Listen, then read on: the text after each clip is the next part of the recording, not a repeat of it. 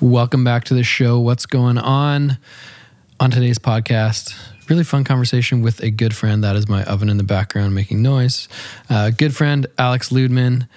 He is, well, I'm going to be slightly biased here, but one of the best golf coaches in BC. Has absolutely helped my game. If you are into golf or if you just love sports and the psychology of sports, this is a really good episode. We chatted a lot about his uh, coaching, what he's learned in uh, the decade that he's been a golf coach, and launching his new website, yourgolfcoach.ca, for all golf needs. Share some tips, drills, uh, equipment suggestions, and even nutrition stuff for athletics and for golf specifically. Great conversation. Have a listen. Here we go.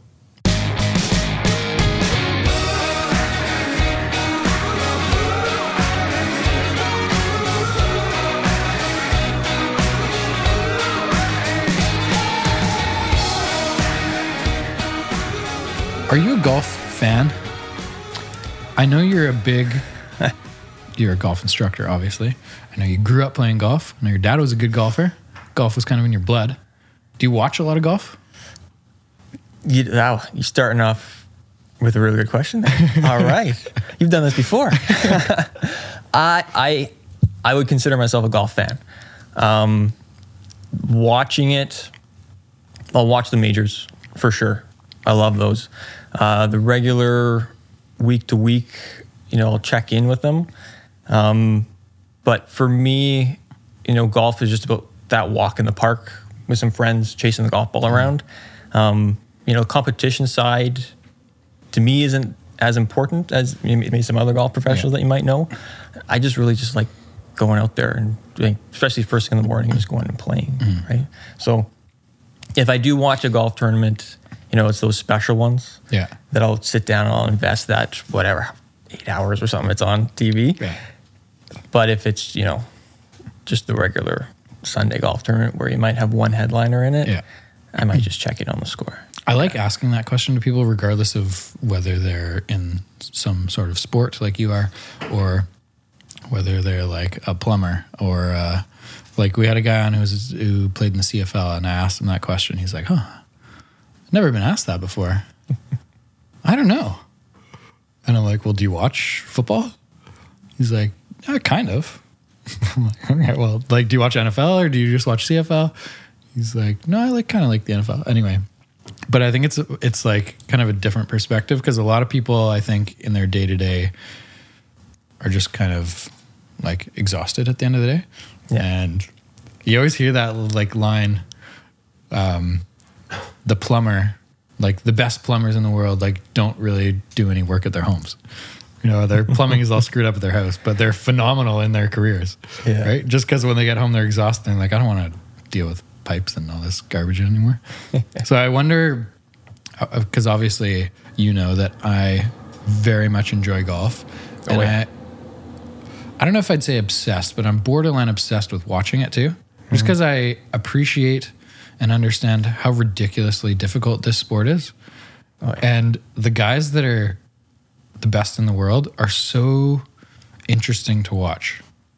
How mentally strong they are, I think maybe maybe even better more than like physically strong.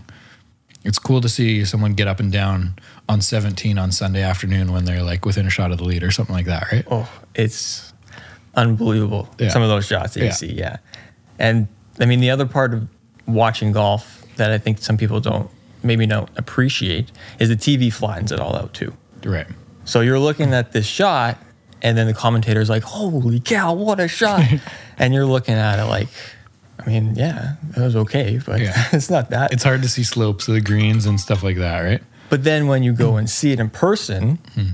or you see it just with a really good photograph or something like that, and this guy is on a 45 degree downhill slope, yeah and he somehow has a 60 degree wedge that he's opened up to 90. Yeah. And how he got any club face on that golf ball yeah. and that golf ball stopped. Yeah. It's like there's no way that happened, right?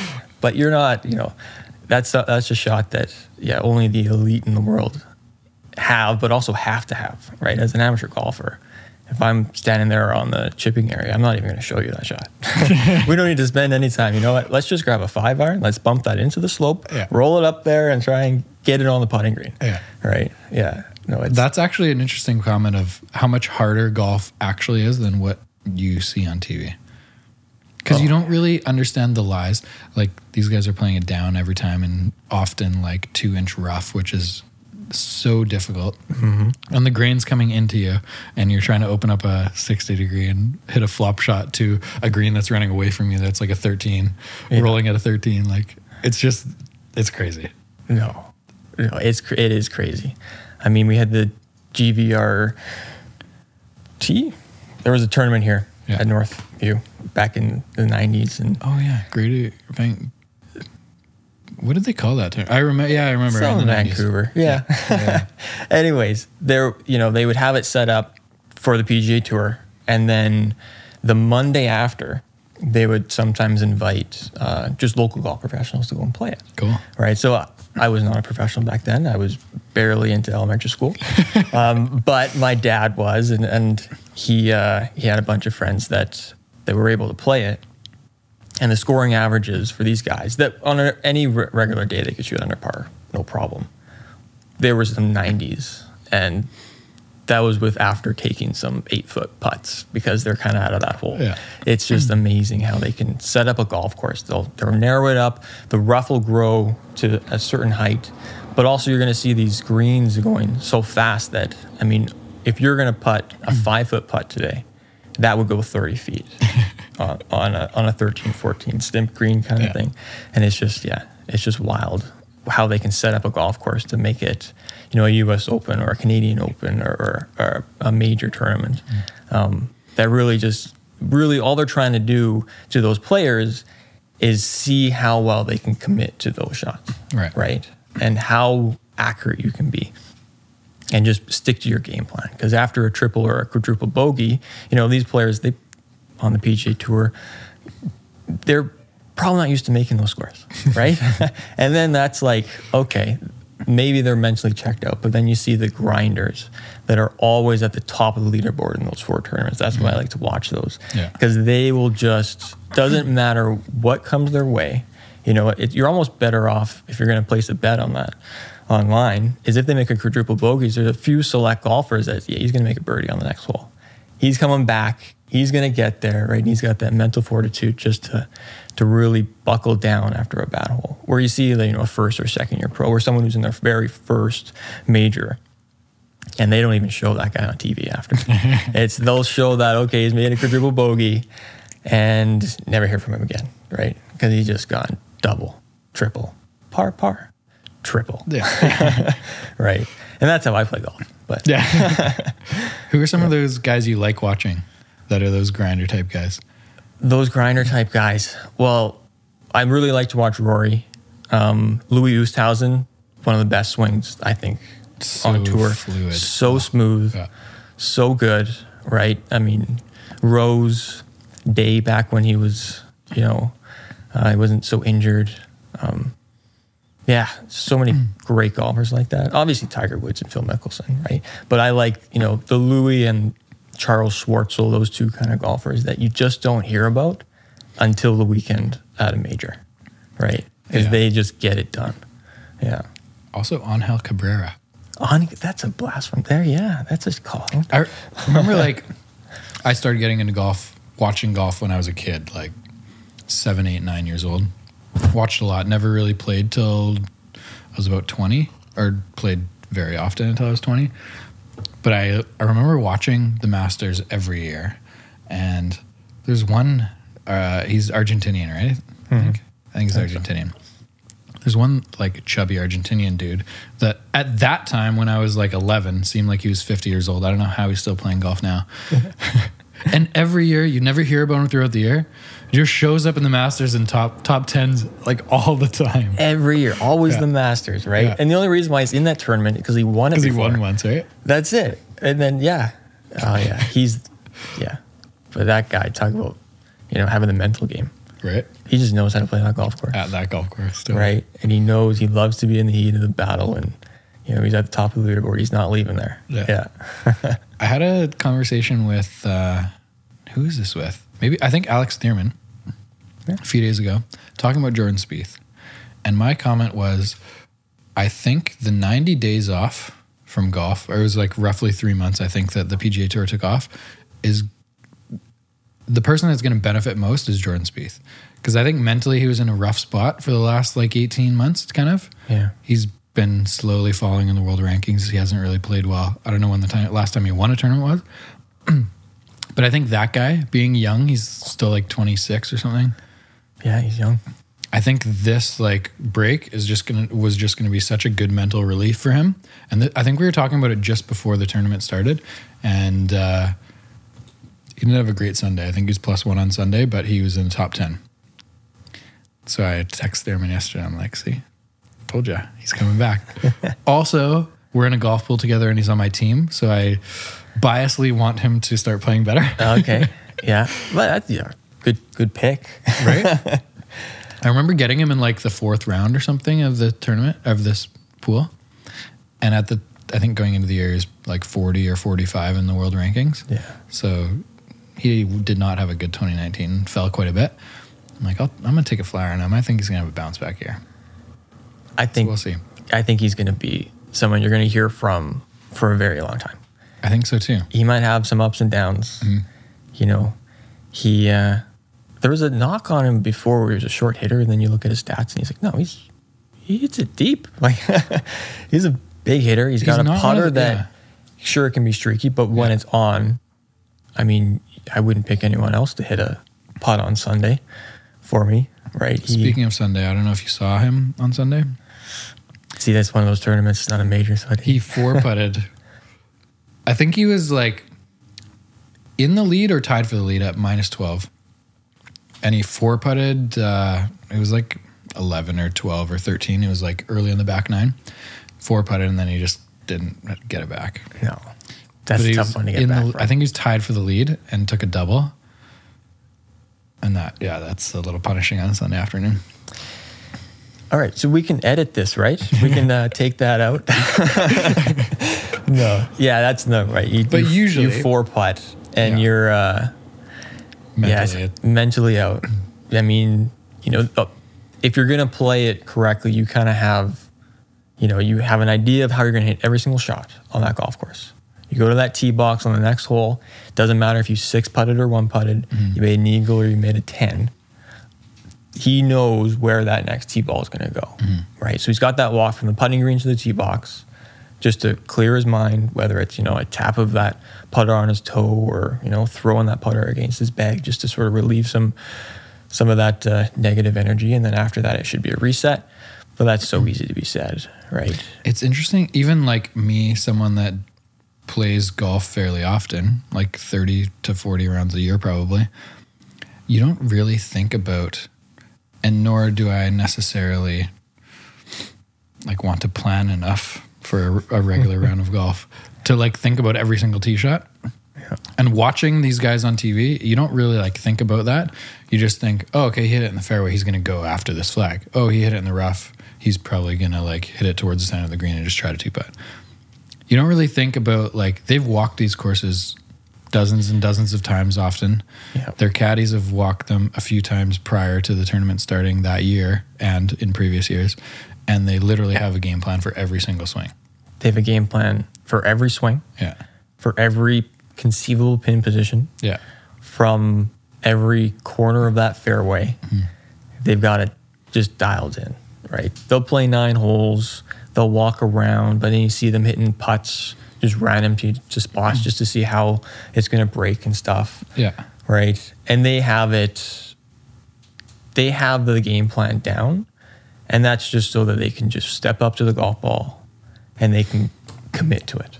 Right? When you're standing over top of a golf ball and you're saying, uh, maybe I should aim a little bit further right just as you're about to pull the trigger, it's going to go either way right or way left, right? It's not going to go a little bit to the right, right? So they have it precisely. They're trying to land it on basically a, you know, a driving range mat out there in the fairway. And you made a great comment about, you know, they're going to attack this pin or they're going to go for the middle of the green.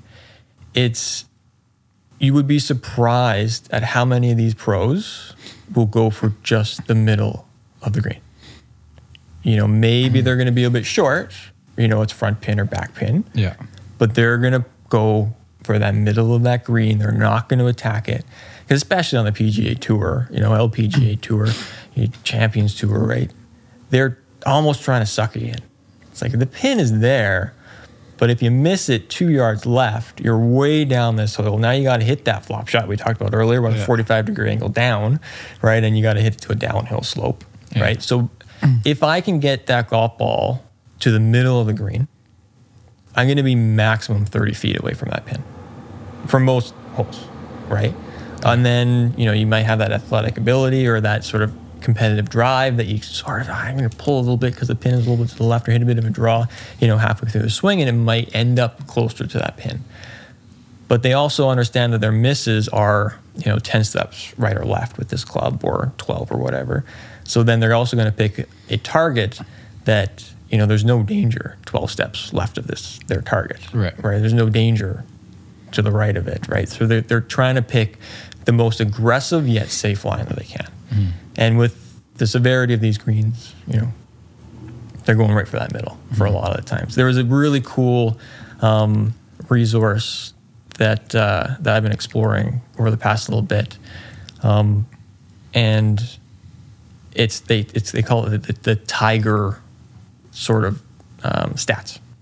So it's how many bogeys did you make with a wedge in your hand? How many three putts, right? And then they went. There's five. There's they call it the Tiger Five, right? Um, and it's just how many times do you uh, make a mistake?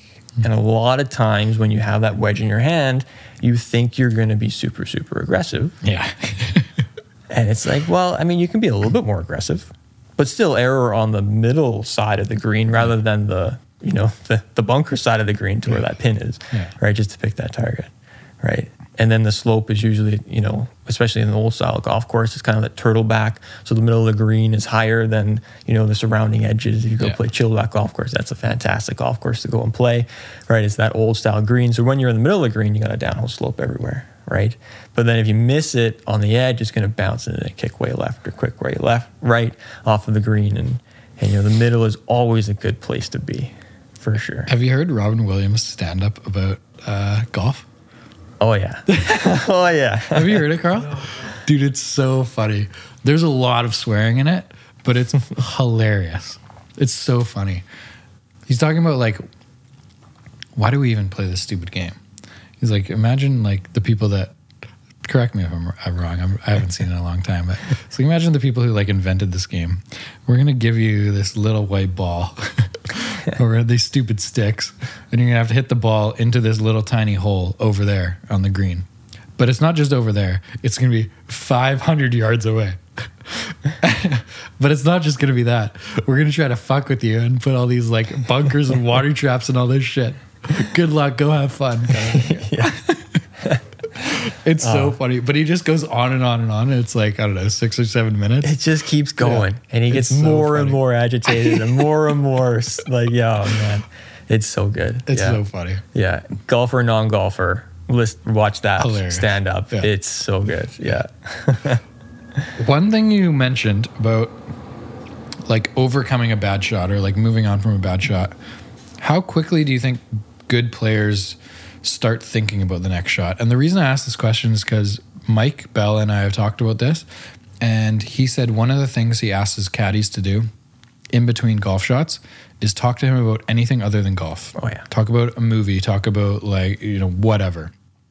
So he says, like, from the time he hits his tee shot, walking down the fairway, he doesn't want to think about golf at all until it's like 30 to 60 seconds before his next shot or until he gets to the ball and can assess the lie. He's like, the if I had a bad tee shot in the rough and I can't tell if it's behind a tree or like whatever I'm gonna have to deal with, the more I think about it, the worse it gets. So he's like, I just want to distract myself for those next three minutes walking to the ball and then assess and figure out what shot I want to hit.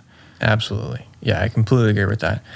Um, and just to go back, the the resource that I was looking at was it's called Decade. So if anyone wants to look that up, it's Okay. Decade Golf. Um, and to go off of what Mike said, you know, I try and instill in all of my, you know, students or golfers.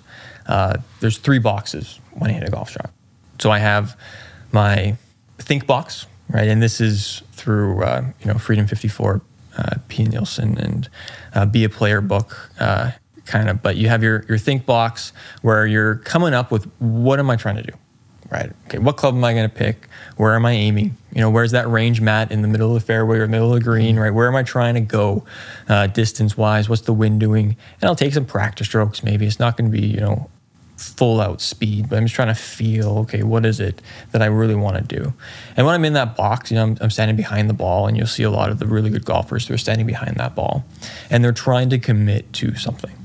It doesn't have to be the right choice. It just has to be the right choice that you feel you're going to be able to execute. Yeah. Right. So, okay, from here, I'm going to pick my five iron. I feel like, you know, the best shot for me right now for me to execute is a little bit of a draw. Okay, that's what I'm going to hit.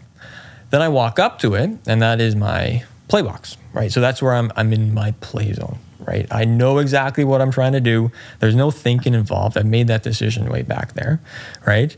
And I'm just stepping up there. It's going to take me anywhere from eight to 12 seconds, depending on the golfer. Some people play a bit faster, some play a bit shorter, mm-hmm. but it's going to be within, you know, a half a second if I'm in the right mentality. So after I hit it, whether it's good or bad, I like I like to sandwich it no matter what, right? So I'm going to take one positive, one negative, one one positive, right? Whether it, you know, it, it's a really good shot. There's something that I'm going to sort of take away from that I might do differently next time. Yeah. But even if I shank it, right, I'm going to take away two positives from it, and that's my way of making sure that you know I'm going to be able to get past this. You know what? I felt really good over top of that golf ball. it went off the hosel. But if I did hit it right, I think it would have. Yeah. I'm wearing a great shirt today. Right? So I look, I look really good. I feel so good. Yeah. I, hit, I, hit, that great tee shot on number one, and those guys in the pro shop thought I was legit. Yeah, yeah. I'll just make sure I put a birdie on this hole and show them the scorecard after. Yeah. but as I get, you know, before I put my club back in my bag, and this is where the, the memory box, that's that third box, I'm going to make sure that I'm past it right? So, okay, I'm going to think about it. Maybe I'm going to take another practice stroke after just to sort of tr- tell myself I can do it. And then once that club is back in that bag, you hear that clink against that six iron because you're putting it in your bag. It's done. It's over with. That shot, you can't get it back, right? So I'm not going to try harder on the next one because that's when you start to spiral, right? That shot is done. I'm out here. I think I can shoot 54 on every single golf course. I can make birdie in every single hole right? Okay, well that's a wasted one, but I'm not going to try and make you know an eagle on this par five where I have to carry it 260 over water just to get that shot back. That's going to cost me even more, right? So that, that after that memory box, you know, I put that club in, I start walking, and you can think about whatever you want, right? You can talk about the Seahawks, right? You can talk about you know anything. Uh, that you know your group wants to talk about and then once yeah you know once i'm you know typically i say 25 yards from my golf ball I'm going to start getting into my my uh, think box. Okay, well now I'm 25 yards away. I've got this chip shot, or I have this, um, you know, if it's a pitch shot, and I'm trying to kind of survey. Maybe I'm going to walk into it from a different angle, not just straight on. I'm going to try and get a little bit of look of the green, right? If it's a golf course I'm not too familiar with, or or I can't quite see where the pin is. You know, maybe number two at Pitt Meadows, and it's tucked in the right. Uh, is it back? Is it front? You know, maybe try. I can't quite see it over that lip, so I'm going to go and kind of see it and, and try and take as much of the as much as I can from my surroundings, right?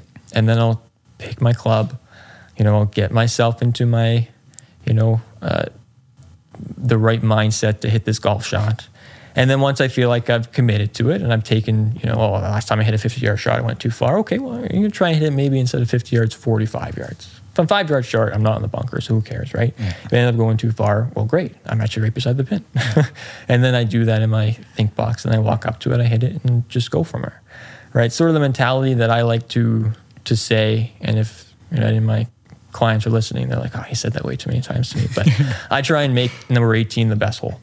So I've got 17 holes to see what I have, what the golf course brings, how far am I hitting it, you know, what's the wind doing, you know, is, am I hitting the putts too far, too short, right, left, just so I can get enough information for me to make number 18 a nice, easy birdie.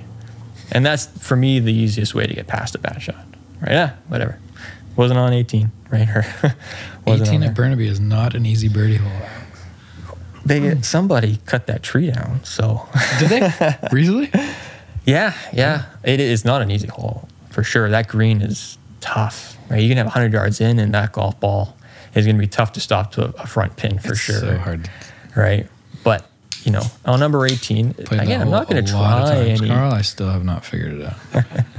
I figured it out. I'm in the fairway a lot because you get to hit four iron off the tee, which is I like getting four iron off the tee. So I'm in the fairway a lot. You have like anywhere between 100 and 130 yards in. I can't figure it out. Can't figure it out. Tried to land it short, just lands softly, and I'm chipping. Yeah. Try to land it at the pin, and it bounces hard and goes over the green. can't figure it out. just rewind this podcast back a little bit. Just aim for the middle of the green, Denny. That's not my style. Don't Alex. You know attack it, right? You know that. I'm trying to make birdie at every hole. Absolutely. Yeah. if you're in the middle of the green, you can still make birdie. That's fair. With your putting, I mean, geesh. I've been never seen well. some a guy make so many putts in a round, Other than Mike Bell, but yeah, I feel like you were born and bred to to be in the golf industry. Do you feel like that too? Because as a, I guess, as a kid, your dad was on the Canadian tour. Was he still on the Canadian tour, or he was teaching then? he was teaching then. Okay. My dad was on the Canadian tour up until he had my sister Megan. Okay. She's five years older than me. And then he played local tournaments. Yeah. Played a lot of local tournaments and stuff. But um, he, yeah, he wanted to stick around. He wanted to, uh, yeah, be there for us, which is awesome. Um, so he, he, he taught. He would, in the wintertime, he would teach to make enough money to pay for his Canadian tour dues and, and tournament entries and gas and, Yeah.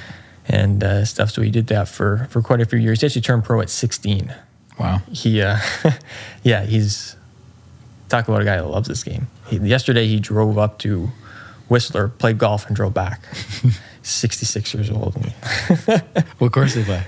i'm not sure he played he did it last week say uh, on uh, tuesday and he played uh, nicklaus north that's in whistler right yeah, Yeah. I got right yeah I like that course a played there i'm not sure which one they, It's they decided to play manicured but so perfectly. Whistler Golf Club is a really cool layout, yeah but it's not manicured. Like it's not as pretty and yeah well put together as Nicklaus North. Nicklaus North is stunning. So it was funny that he said that, you know, it was bred to be it. He actually said when I was younger, because I never said I wanted to be on the PGA Tour. I, I, I, you know, maybe I didn't even play golf when I was five, but I was like, "Yeah, I want to teach golf. Right? I just wanted to be just like my dad all the time. Um, and then I think when I was looking for my first job, he's like, "You're not going to work in the golf industry." Like, don't work in the golf industry, especially for your first job, right? There's no money in it. And that probably galvanized me even more. It's like, I'm definitely working in the golf industry just because they say don't do it. Um, but no, I, first job was McDonald's. It was great, actually. It was really good um, experience. And then right after that, it was HGC, Hastings Golf Center. Yes. Working with Alex D'Angelo and, and those guys. And that was that was awesome to be there, right? Just to be, you know, seeing the clientele there was so fun. Everybody just loved golf, right? You would see, you know, 100 people a day, 98 of them you would see every single day. Yeah. There'd be two others that like, I don't really know who this person is, right? But it was just like just friends hanging out at a place. It was such a cool vibe, right? And then I ended up working at Burnaby Mountain also just as I finished uh, high school, uh, picking balls and stuff. And, and that was great. And I was still thinking of maybe becoming like a history teacher or, or something like that, something out of the golf industry. And then there was just something that clicked. And I was like, what am I doing? I love going to work. I get to be at a golf course, right? It doesn't, it didn't matter back then, like if I made any money, just to be able to go to a golf course every single day, Yeah. just to be around golf. Didn't have to even play it, right? I would be super happy to do. So then with that, my dad's like, okay, well, that's a good attitude. Let's do this. and then we worked on it. You have to be a pretty good golfer to become a pro, correct? Yeah. Yeah. You have to, I, I don't know what it is right now. You can go on the BCPGA or the PGA of Canada website to see what you have to shoot. Um, but when I played, I had to shoot two rounds of 77 or better um, to do it. In a row. yeah. And you have to like tell someone you're doing it that day? It was actually at the Ledgeview Open.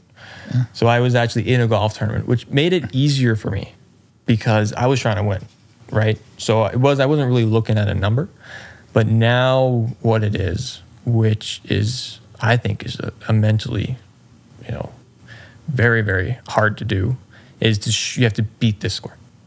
So you have to be better than whether it's 78, 78 this time.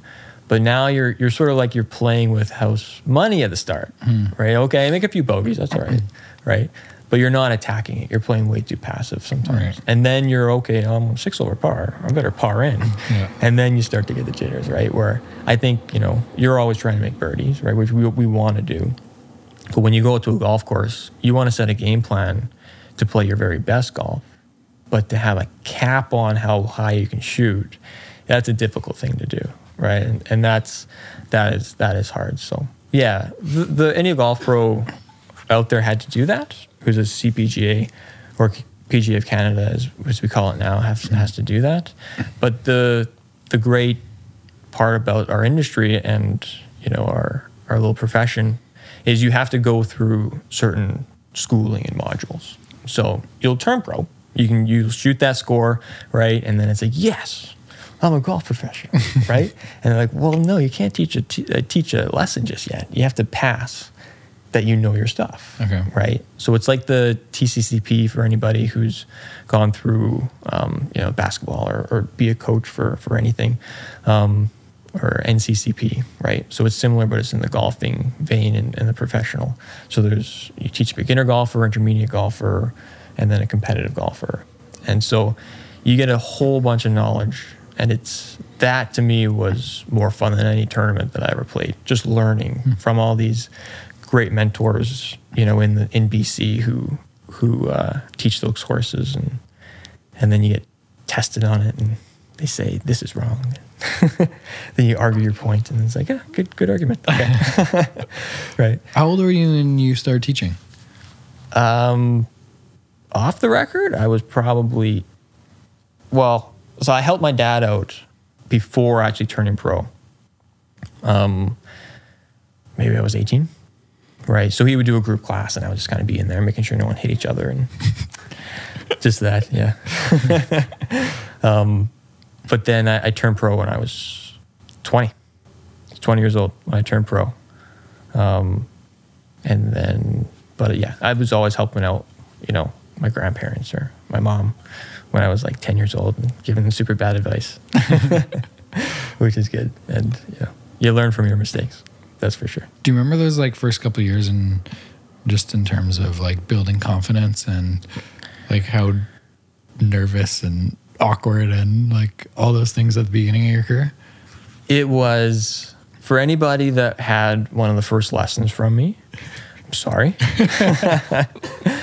you know there's a ton of the stuff that you know i was super lucky to have you know my dad won you know teacher of the year um, in the 90s and he he had you know he would teach a bunch of canadian tour players and he had ray stewart who was on the pga tour which is super awesome. So it was always around you know really good instructors and really good golfers.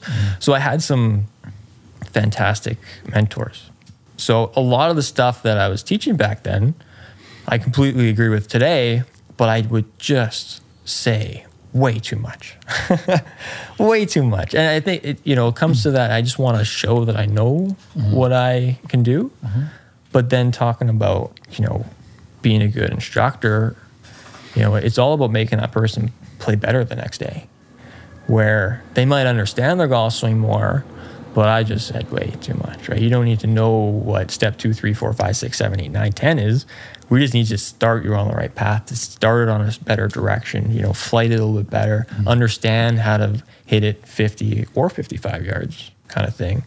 Um, and that's where, you know, the more experience that you have, the, the better you're going to be at anything, right? Totally. yeah, yeah.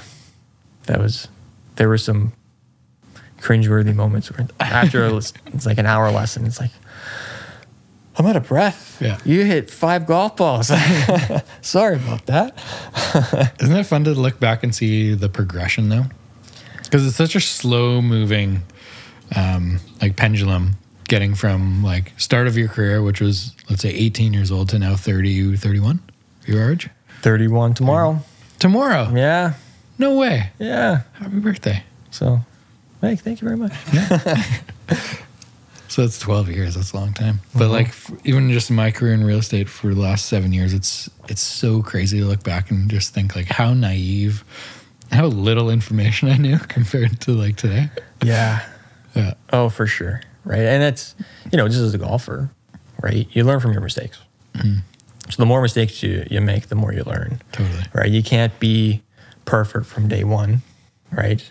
But you just have to have a really good work ethic that, that you absolutely do. I mean, just look at your timeline. It's just nonstop and it's just great quality stuff. And I mean, what, what, how many years did it take you to become top, what, 1% or something realtor? And mm, Technically, year and a half. yeah. I think you I had some it. help along the way though. I feel pretty lucky with my situation. I, yeah. I, I, took, I feel like I took advantage of a very good opportunity. But a lot of people don't get that opportunity, which I feel very grateful for. I think I'm in the same boat as you. Yeah. Yeah. I mean, I guess a lot of people don't have a dad who has played Canadian tour. Yeah, and is like no. one of the best teachers in Canada. Yeah. and just yeah, every you know weekend or month there was another leading golf instructor in the city over for dinner Yeah, that you know they would just sit and chat and I would just sit there. I wouldn't say a word, right? And that's sort of, you know, if if you were out for dinner with me, that's sort of what I just love to. I just love to sit and just listen to people talk, Hmm. right? I don't usually get engaged unless it's something I'm really passionate about. I just like to hear people's opinions and just listen and just Totally. be in the room, be a fly on the wall. And that's what I got to do as a kid yeah. for so long. It was so great. Yeah. What do you think about golf right now with no fans? It's interesting. It's weird, right? It's really interesting. it was so quiet watching. Someone made the comment. There's nothing happening. It, it's kind of like watching, you know, sometimes you watch the European tour Yeah. and it's like in That's right. some random place, That's Abu right. Dhabi or something. There's no one around, and they just see this golf shot. And, you know, it kind of brings it back to, you know, it's it, just that regular round of golf. You can kind of relate. Like, didn't some guy get a hole in one, and he Yeah, didn't know Sun until he's hole. up there, Yeah. right? so weird. How do the players feel about it? Like, do they like the quiet? Are they able to focus more, or do you think they feed off the crowd's energy? Oh, they I bet there's pros and cons both ways for Yeah. different personalities. To be different honest. personalities Yeah. for sure. Yeah. right. I feel like There's- that's the only sport too, right? Because like I can never see any basketball player would want to play in an empty arena. No. but I'm sure there's golfers that would like playing by themselves in a quiet place, right? yeah. That's what I love about it. Yeah, You right. just less people watching, right? Mm-hmm. There's a camera and there's like eight people on the camera, you know, whatever the audio crew or camera crew. And they also like follow different players and stuff, so everyone's always moving. Yeah, yeah. Yeah. But like if you're playing in Tiger's group, regardless of what day, there's like 15,000 people following you around. Yeah. It's like a basketball stadium is following you around on every shot. And the other X amount of people that are at the golf course aren't following him because they can't see him. Yeah. oh, I guess I'll watch this guy. Yeah. Right? or I'll go two holes ahead and I'll save a spot. Yeah. So you're playing the group in front of you. Then you got the, the hustle and bustle, the crowd's just running up past you as you're trying to shoot just so they can get a good spot by the green. so maybe you see him every like third round or something. You just Yeah. ahead. I saw one shot at Tiger Woods. That's Yeah. so crazy. yeah. I think it'd be so weird. Like I think most of them, the good players anyway, are just so used to the environment now. Oh, yeah. right? Like I'm sure there's nerves on number one tee shot, but they settle into the round pretty quickly, and it's just normal having three thousand people watching every single shot. That's right. So to go from that to like almost a round with your buddies on a week off with no one around is probably so strange. It's probably mentally difficult to like stay super focused. It's just different. Yeah. It's a different environment. completely different environment. You don't get the sort of the, the roars or anything like that. Mm. I mean, um, you know, the majors, you hear that, right? You see, oh, this the guy ahead must have made a birdie, Yeah. right? uh oh. Or you know, you kind of have that idea of where you stand. Yeah. Where the only way you're going to know is if you're looking at a leaderboard, which a lot of players actively try not to. Right. Right. So you don't get that, but it might help them stay, you know, with their game plan. Right. So the highs there's and that lows pros are and probably cons. just kind of evened out, right? Because if you make a double or you miss a really short putt, you're probably like, ooh, 3,000 people are just like literally staring at me right now. I need to look off into the distance and, you know, just pretend like I'm not aware of this, but I'm very aware of this. Yeah. So, like, if you miss a really short putt, you're probably upset, but there's no one around. You might get over it a little bit quicker. You might get over a little bit quicker. Mm-hmm. Plus, I mean, off the tee, I'm not going to hit anybody. As, you know, less gloves being given away. yeah, exactly. I could keep on my gloves. right. But then also, there's less people to find your golf ball. That's right. Um, but yeah, definitely, it will be, yeah, it'd be interesting to hear. I know they did a few, you know, questions and stuff like that. I'm sure Golf Digest is going to have a really good, really good article written or something like that about what was different uh, with all these different players Yeah. going at it. But I saw uh, they interviewed a bunch of guys before the tournament started this week or this past week, and most of them were just like, "I just want to play golf again." I'm like, Yeah. I'm sitting at home for three months. Took a month off, but then like I've been practicing for the last two months. I just want to play. Like I'm excited to play. I don't care if there's people out there. I just want to play again. I can totally relate to that. Yeah. Right. I got a four month old at home, so I wasn't playing anyways. Right. And then we shut down. So even the golf courses that were open, you know, I tried not to, or I didn't go out to them because just wouldn't look good. You know, it would, you know. Um, but then we opened, and I got to play a couple of rounds of golf, and it's like, well, this is fun, right? Like sometimes that break just really reinvigorates. You know, remembers why you're doing this, right? It's such a fun game to go and play Totally. just to get out there. And I love that 6 a.m., you know, play first group out or the dawn patrol, right? And just going for this nice walk in the park, especially, you know, Burnaby has the great birds chirping and you have, uh, you know, the, sometimes you get geese out there. And then at Pitt Meadows, you have the, the swallows, I think they're called, that'll just like go right in front of you as you're walking, trying to eat all the bugs that you're kicking up. And you just don't get that experience in another sport, right? But yeah, you sort of that that absence makes the heart grow fonder, I guess is the way you'd say it. And then, 100. percent and then you're back at it. It's like, oh, oh, yeah, it's so fun. right. This is why I do it. In your teaching with students, golfers, whatever you want to call them, clients, patients, I don't know. yeah. How much of the how much of the lesson with like let's say someone who I don't know, is it common for someone to come like once a month or once a week or whatever? But if they're seeing you multiple times, how much of what you're teaching is like the mental side of the game versus the physical side of the game? Or is it dependent on their skill level to start or like Yeah. because golf is the weirdest sport I've ever played. I played a lot of sports growing up. Played basketball pretty competitively. I understand sports. Golf is by far the strangest. by far. Physically, I feel like I can do the motions. I can do the things. But like one bad shot or like a couple bad shots in a row and you're like, shit, I can't I can't do the things. I have this shot I've hit 37,000 times.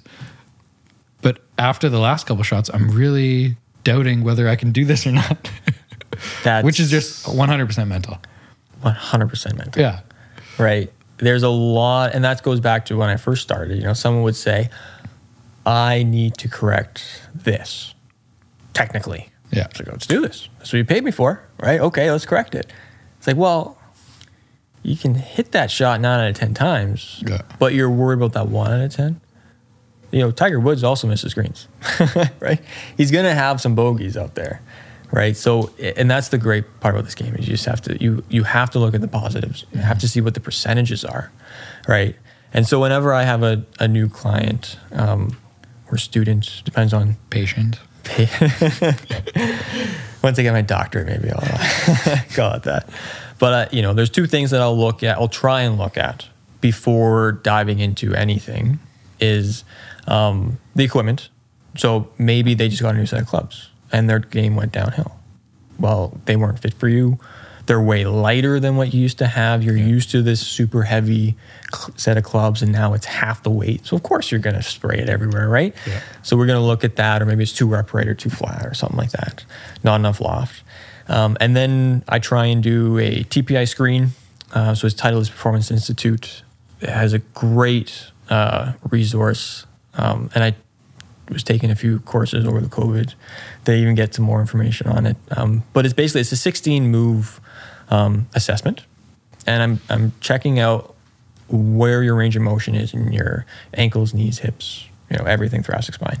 So every single moving part in the golf swing. And then it pops out on their app, oh, you are, you know, you're more likely to cast it or early extend, you know, than somebody else because of a lack of range of motion in your left hip. Right? So it's a It's Awesome crazy resource. scientific how crazy this golf stuff is. it's so It's- cool right right so and then that, that gives me you know there's two ways about it okay we know that we have a left hip that in a right-handed golfer that is a little bit stuck or it's you know doesn't have quite the range of motion that we need to create the Adam Scott golf swing, right? That is like, well, that's the greatest golf swing ever. I want to swing like that. It's like, well, we can't. Um, so we can either let's get you on a program, let's get you a physio. We're going to do some mobility movements, and and I'll send you to, to someone that I recommend uh, for that. Or what we can do is we can swing around it, right? And I'll always leave the lesson with something for that person to work on, you know. But there's that that choice, right? Yeah. So, okay, we cannot do this move. Do I want to flare my left foot out just to give my hip a bit more mobility? Okay, that's going to help me hit some better shots. And all I'm looking for is it doesn't matter what club you're hitting it, but can you hit it this distance? Can you hit it on that driving range mat X amount of times? And what is your dispersion, right? So we might be able to hit one out of 10 fantastic, but then the other nine are all sprayed. Okay, that's not a repeatable action. How can we make this repeatable for you? right? And then once we kind of you know get it dialed in um, on what we want to do, I go through seven things before technique, right? So and that brings you to, to your question. So the first thing is trust. Can you trust the swing that you have come up with in your think box, right? Do you trust your club choice? Do you trust your swing? You know, do you think that you can do this? And if you can't, then maybe we're going to come up with a way to build that trust, right? Maybe it's through drills. So then I can just say, hey, you are at this percentage. You can hit this green 70% of the time. So you don't need to worry about it, right? Or we somehow come up with a way, right? And then once we start to, you know, trust it, but it still isn't quite working the way we want it to, then we go alignment, body position, right? Maybe we're inconsistent with the body position. Then we go into grip, right? Okay, is this grip, does this match your sort of swing style or should we weaken or strengthen it? Um, or is it inconsistent uh, that way? And then there's three things in the swing, which is balance, tension, and tempo, right? If you're off balance, good luck, right? If you're tight, you know, when you're on the driving range, you're hitting these beautiful 280 drives, hitting, you know, the exact pull at the end of the range on the driving range, and you go to the golf course, you can't hit in the fairway. I'm betting there's no tension on the driving range, but there's a ton of tension on the golf course. Mm-hmm. So how can we either simulate, you know, that tension, right, or that pressure that you feel on the golf course, or how can we bring that low tension from the driving range out to the golf course? And then we kind of talk about that, and then the tempo, you know, really it it goes off of that balance and tension uh, sort of thing. So I, I go through those seven things because I think the first one, you know, number one influences two, three, four, five, six, seven. Totally. Number two influences three, four, five, six, seven, right? And I go through it in like a fine tooth comb. And we're just going to make sure that if we do make, you know, any technical change, which is, you know, 90% of the time when someone comes for a lesson, they're looking for a technical change, we're doing it for the good. Because it's so hard to break a motor pattern It's so hard. and it's so hard to break a habit, right? And you know, there's a great book, the the Talent Code, that says you know you don't really break a habit, you just build a habit around it, right? So you're you're building these neural pathways around it. So how much do we have to practice, and how structured do we have to practice, and you know how how can we make it so that we don't deviate from our path, mm-hmm. so that we can build that new motor pattern so that we don't do that other one, right? So we, if we're going to go down that path, that's that's a hard one, right? And it might be for some people, it's definitely worthwhile to do, but you know, let's make sure we're doing it for the right reasons, hmm. right? And then once we go there, Yeah. don't get me wrong, that's the funnest lesson for a golf coach.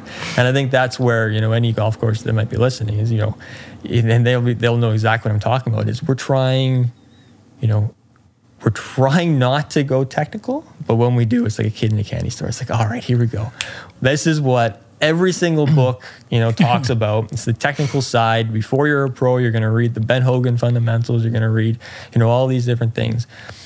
But really, you know, 90% of people come for a lesson to do technical, but really only 10% need it. Right. So it's kind of that switch. Hmm. Yeah, for sure.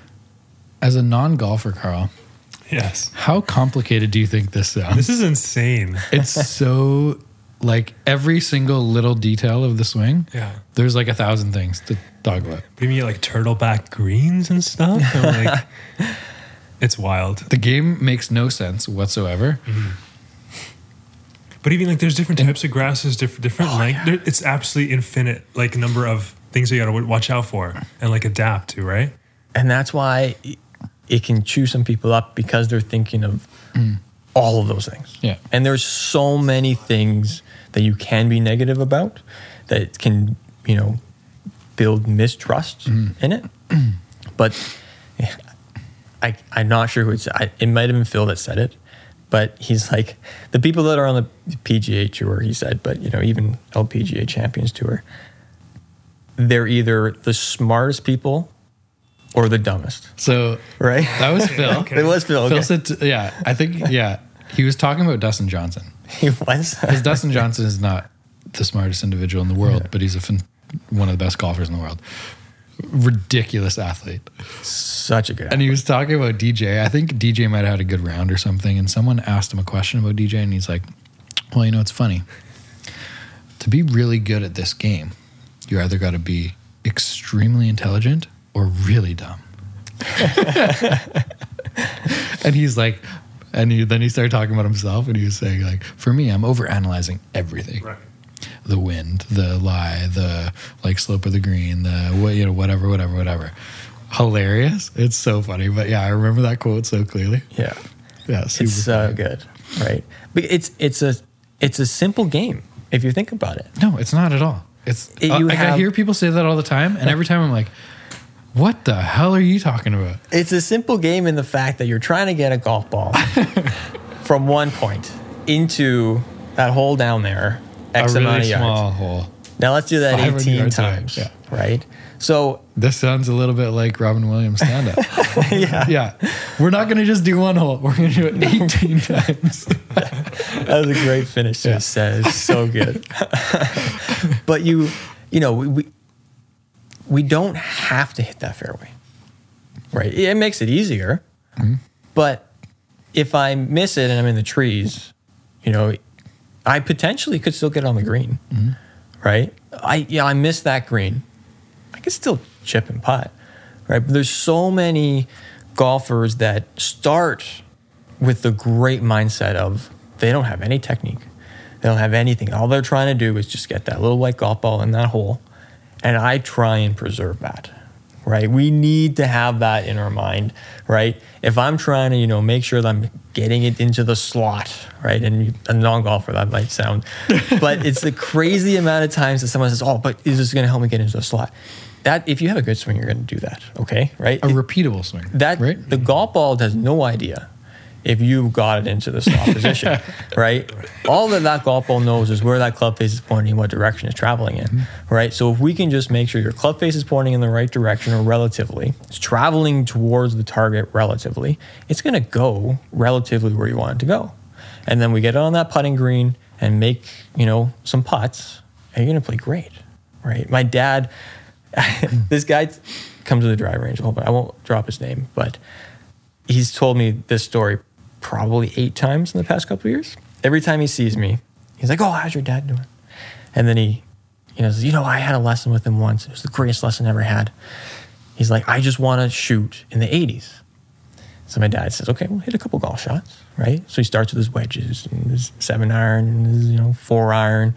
He's hitting it good, and then he gives him his three wood. It's going everywhere. Gives him his driver. It's going everywhere, right? He's like, "Well, I mean, you're hitting it fantastic. How many putts do you have around? Uh, you know, 30, 31. Yeah. Well, here you go. Took his three wood, five wood driver out of his bag and said, "Go play." right? You're going to shoot no problem in the 80s, right? It doesn't. Ha- you don't have to be huge, right? If you're at Mike Bell's level and you're trying to make some money, you want to hit it far, right? And definitely, it is easier to hit a five iron into the green than it is a three wood, right? So when you hit it further. But when it's just about just thinking of it super simply, get that golf ball going in the right direction, hit it again, hit it again, try and get in the hole in this amount of shots. Try not to three putt, Yeah. right? Three putts that adds up. Try not to two chip. If you two chip, you chipped one too many times. If you hit it in the water or you hit it out of bounds, well, you probably picked the wrong target, and that's going to add up too. So if we can eliminate three putts, two chips, and penalty shots, we're probably going to play some of our best golf, right? And if we can try and have that mentality, but you know, when you watch Golf Channel and they have eight hours of instruction on, and then I see somebody come, and there's a ton of great stuff for golf instructors out there. So I'll watch it and I'll use some of it for sure. Like I'm not saying it's bad advice that they're giving, but when someone who is slicing the golf ball is using a drill that's supposed to stop a hook, and non-golfer might not know what that is, like you're doing the wrong drill, Totally. right? And so it, it's just about getting it to go in the right direction, right, with minimal spin, and we can probably play some pretty good golf out there. Yeah, it's not that hard. I've had moments of brilliance, Carl. And it probably felt so easy, right? Yeah, it's very stress free. Yeah. But then you probably had the opposite too. yeah, absolutely. So I started playing this year, usually from November, Palm Springs trip, mm-hmm. to May. I don't swing a club at all. This year, coronavirus started playing pretty early, early April, I think. Played 30 rounds of golf between April 1st and May, third week of May. Man, I was playing like four days. It's a week. like every second day. I was playing like four days a week, Woo. Yeah. Jeez, I'm in the wrong business. which is fantastic. How much Well- did you how much did you improve over this time? A lot. So Yeah. my first few rounds were, which is normal for the beginning of the year when I haven't played in six months, We're like mid 90s. And it's so frustrating. You're chunking it. You're hitting it all over the place. You have no idea which way the ball is going to go. You're taking a swing and it's going in the direction of the hole. You're just not sure if it's going right or left, and it's all over the place. Got down to, I think my handicap now, I was plugging in every single score, so I have a pretty accurate handicap. My handicap now is seven, all right. Which is pretty- getting pretty good. You should be impressed. Yeah. But then I haven't played in like three weeks because work got busy. and so I'm going to go back in July or August or whatever. It's going to be back to like mid high 80s, which sucks. Low round of the year, 75. But in the last 10, I've had like f- five rounds in the 70s, maybe. So what percentage of people that play on a golf course finish par or better? Oh, Less than one percent. yeah, point Less five. than one percent. I'll give you a stat. Uh, now this is 20 year old stat, so I'm not sure if this Okay. is accurate. But my dad says it so many times. Someone told me a stat too. Yours are much more accurate than mine, probably. so I'm going to tell you mine first. Okay. I heard a stat that 10% of golfers in the world can break 90. Okay. 1% of golfers in the world can break 80. Shooting par is probably like So 0.05%. even less. So my dad has been saying this for well, since I remember 20 years. He might have been insane for 40, but he knows a stat that says that. So when Stats Canada says that you're a golfer, it means you played once a year. Okay, okay. 10% of golfers ever break 100. Ever. Yeah. Now I Yeah, get 'cause- we can look this up. Someone can fact check it. Fact check on this, but it's an impossible so let me explain. It's an impossible stat to keep because most people that are Casuals. playing once a year or shooting 100 or even in the 90s aren't keeping an accurate score. no. right?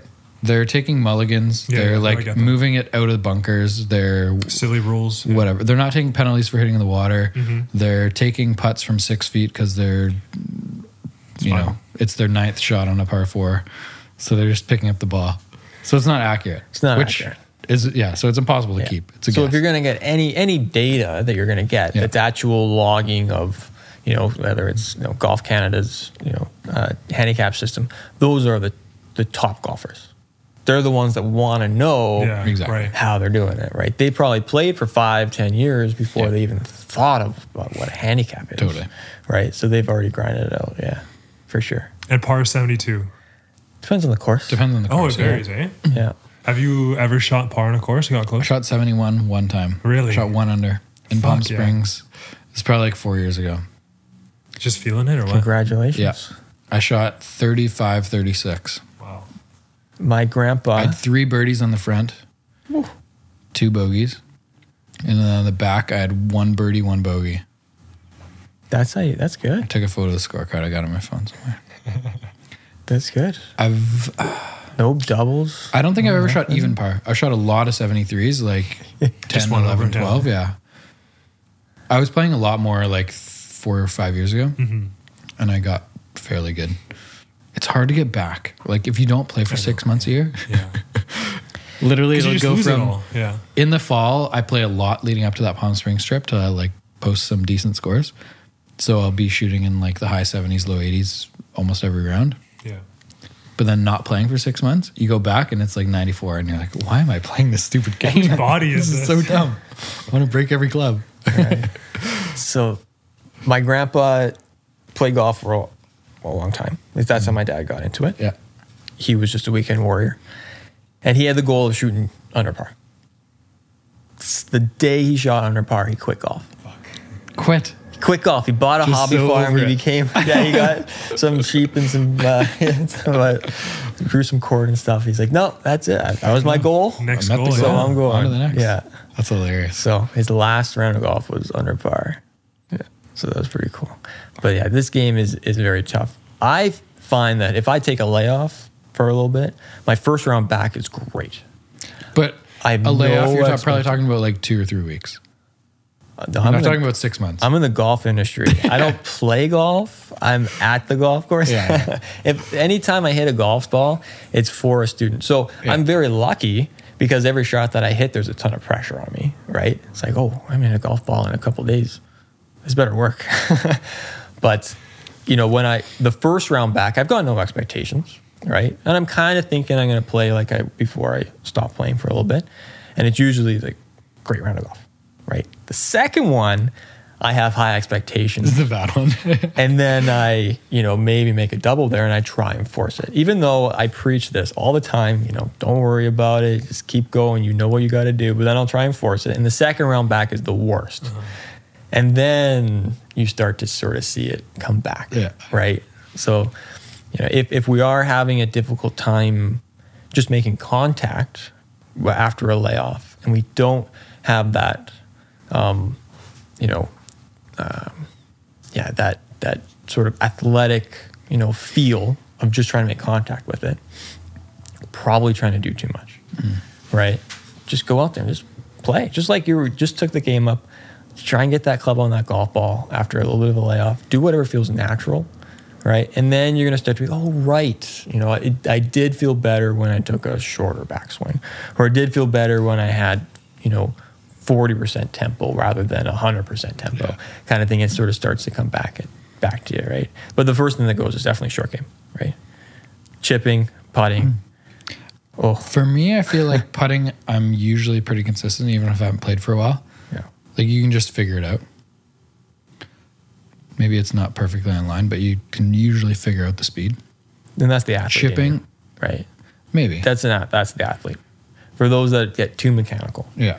Right? Chipping is so sensitive. I don't know if that's the right word, Mm-hmm. but like you need to hit it the right trajectory and the right distance to make it stop in the amount of time that you want it to stop.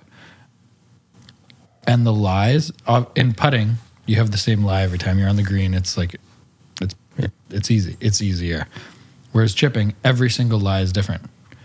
You're in really tall grass that's leaning this way or leaning that way. Mm-hmm. Like your club reacts differently. So figuring that out, even just starting playing again in April, probably took me 15 to 20 rounds mm-hmm. to figure it out. the problem with COVID was the ranges weren't open. So I couldn't practice. And they shut down the chipping green and the putting green at Pitt Meadows. So in I had a lot more spare time because work was quite a bit slower during April and May, and I would love to practice, but I wasn't allowed to. And I got yelled at once at Pitt Meadows because I went to the driving range and just hit balls because I was really frustrated after a round. Do you get your own Titleist or? No, I just walked into the back of the pro shop and uh. took a box of yellow balls and went to. The, oh, I wonder why they got mad at you. Yeah. I was like, "There's no one here. I'm socially distancing." okay, we got to wrap up Okay. because you are a dad you need to get home and hang out. with Yeah, I gotta put him to sleep. Yep. Yeah. I have two very serious questions. One,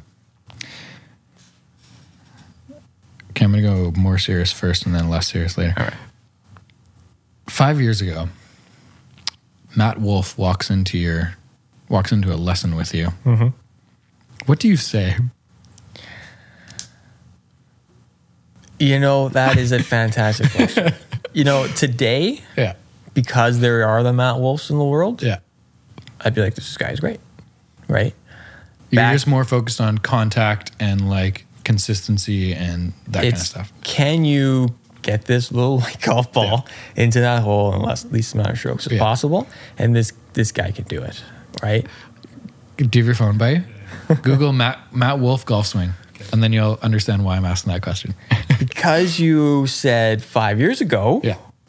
a the industry and golf channel and you know just the way that the golf you know televised sport was going it was the nicest swings right he didn't everyone copied tiger woods mm-hmm.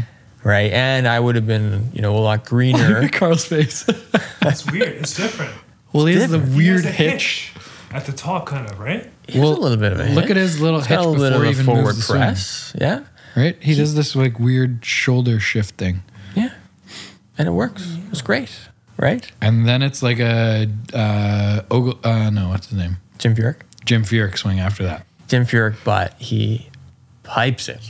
Yeah, he hits, it, he hits it really long. so far, Yeah. right? And I think that's you know, Tiger Woods brought so much to this game, right?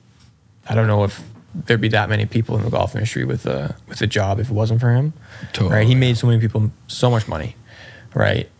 But he had this beautiful swing, right? That's kind of his, right? And people try and emulate it and go back to that TPI sort of thing is well nobody that I've ever assessed has the ability to do the Tiger Woods swing, right? The guy's also had surgeries because of it, So right? many, so it's not like it's a it's a swing that you want to teach. There's a ton in there, 99% of it is like, yeah, we want to be in this position, but we want to be able to get there naturally. We don't want to force it, right? And that's where when you do have the long layoff, you start seeing those terrible shots, mm-hmm. right? You're trying to force it.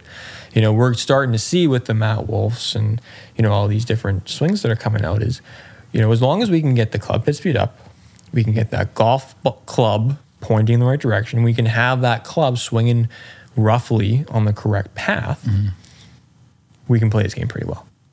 Right. And if we're trying to manipulate our body in a way that is adds tension, puts us off balance, or it's a position that, you know, maybe we have to um, compensate somehow for, it might look fantastic on camera, but it's not going to deliver that club to that ball in an, a, an efficient way, right? You're putting a lot into it, but you're not seeing very much results in terms of distance.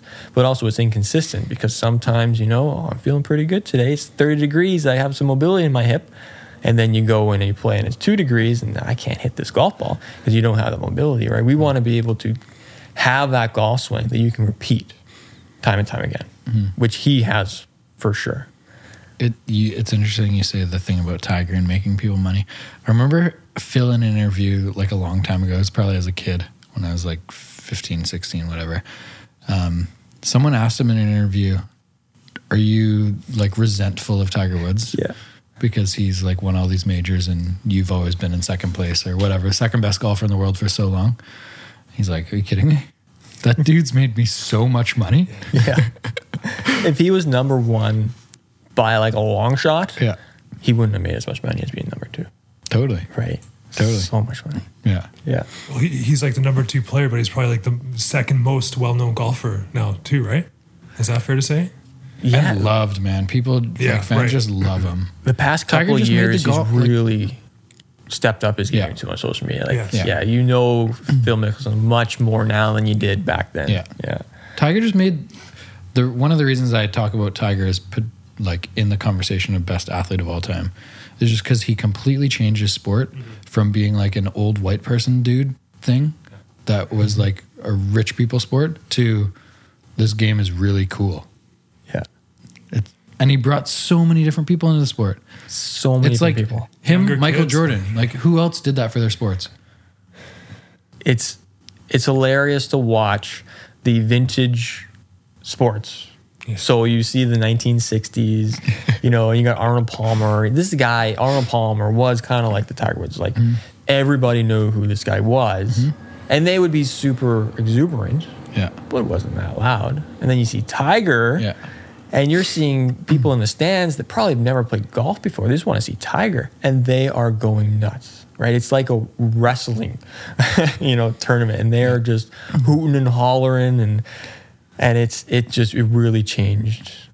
even the in game. the 90s like watching the people in his first like five years watching the people that he played against Yeah.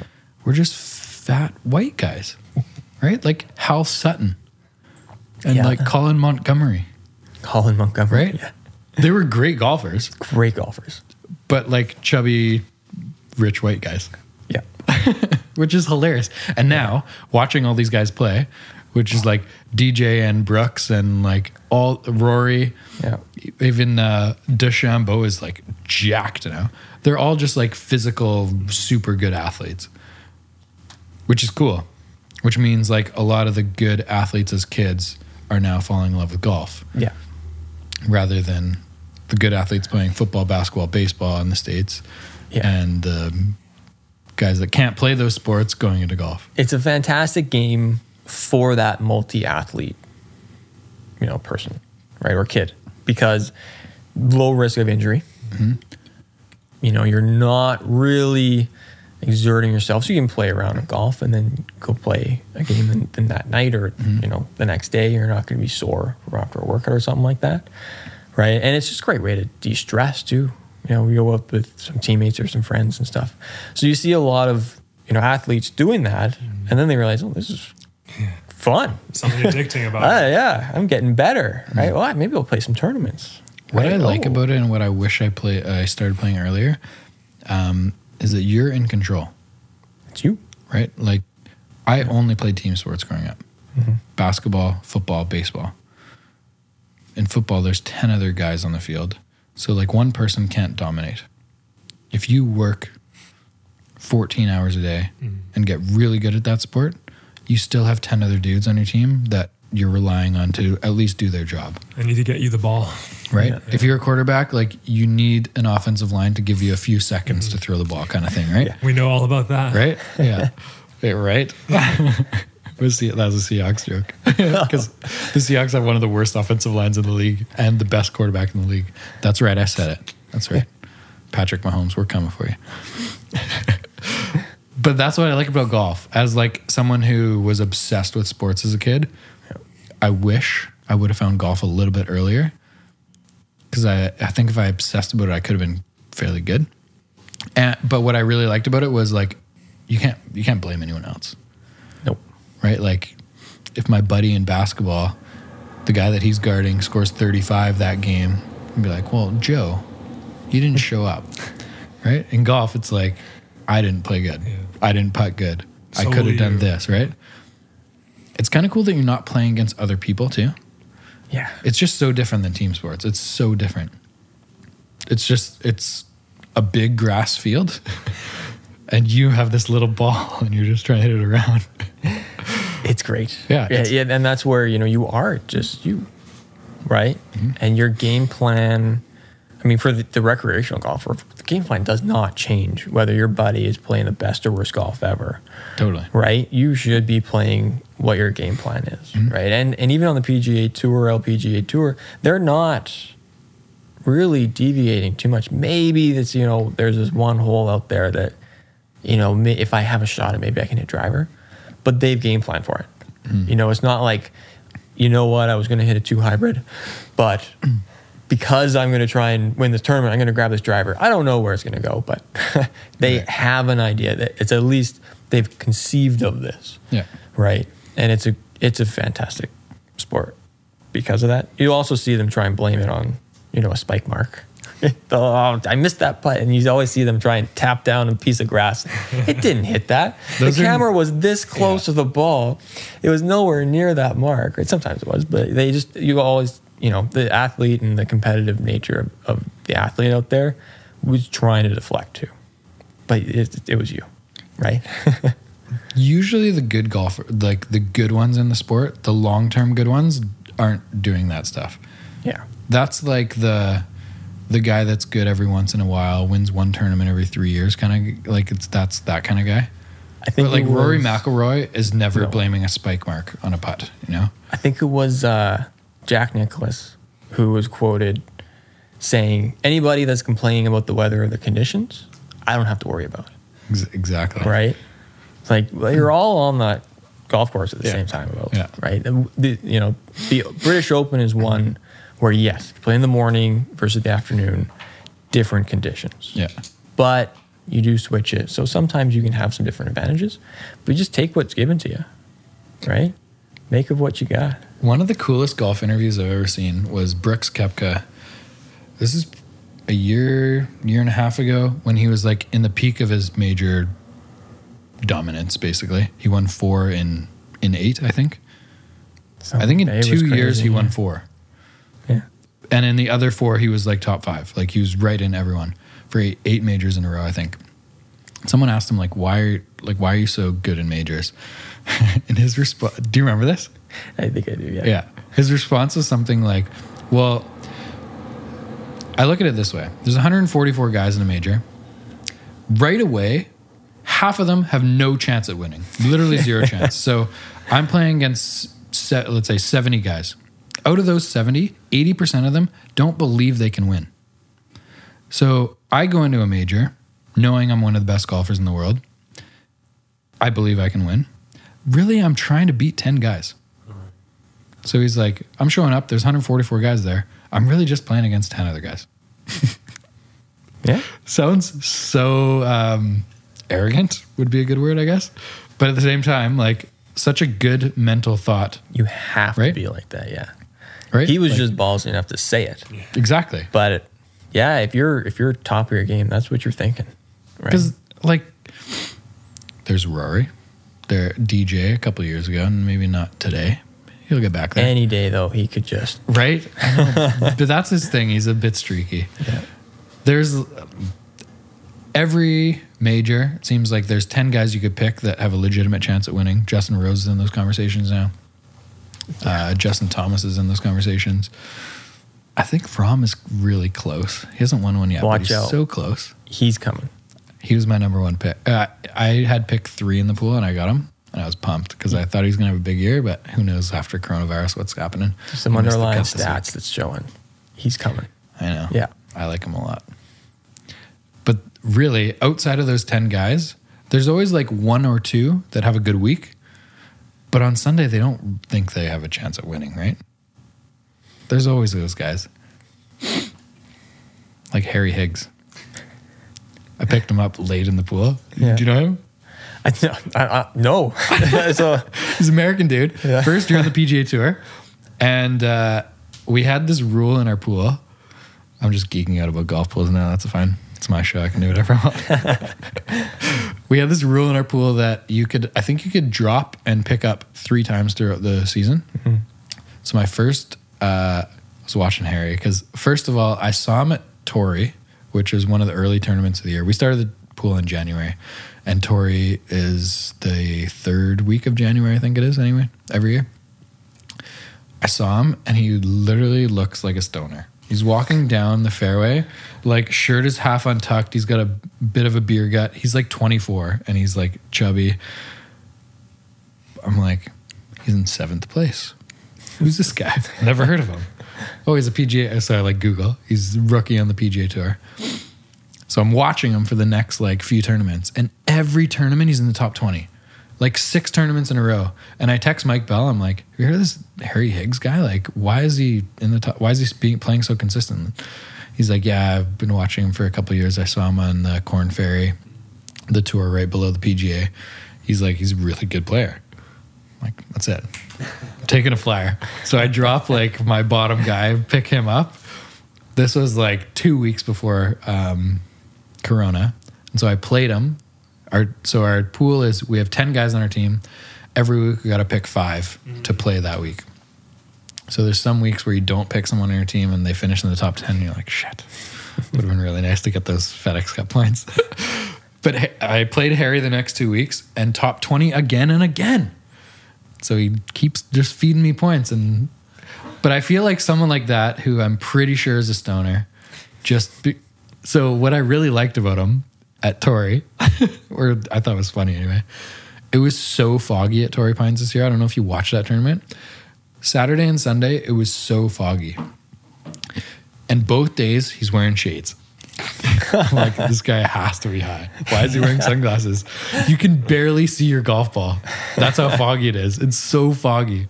He's wearing sunglasses. Like, he, ha- he has to be bloodshot. I don't know. Those are David Duval, if you remember him. Always had those Oakleys on. Always, right? Yeah, no matter what. Yeah. So funny.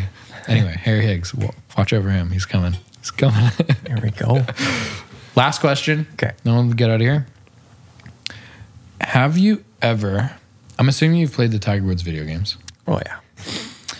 Have you ever thought how cool it would be to have the backspin function in real life? Because every time I play Tiger Woods on Backspin, Xbox, side spin, yeah. right? The side spin too. Just tap into or Oh. whatever it is now. and you know exactly what shot you're gonna hit because like on the tee you can move your arrow right and left to hit draws and fades. And How- you, need, you need like telekinesis or something. Man, how fun would golf be? But Like like a remote in your pocket. in the fairway, Carl, have you played Tiger Woods with me? Yes. So in the fairway, you can hit like a seven iron. Let's say you're 170 yards in, hit a seven iron, and in the air, You you, can see it it, going man. oh, like a little bit long. Oh, you just go backspin, backspin, backspin, and it'll hit the back of the green and spin back like 18 yards, and then you're like eight feet for birdie. Perfect, perfect. There's no physics in that game. Oh, it's so good. Well, if you ever watched PGA Tour golf, you'd realize that those pros can. It's like, it's like the Fred Flintstone. Yeah. Spin, sit, Yeah. sit, Yeah. go. Like, it's gone, okay? right?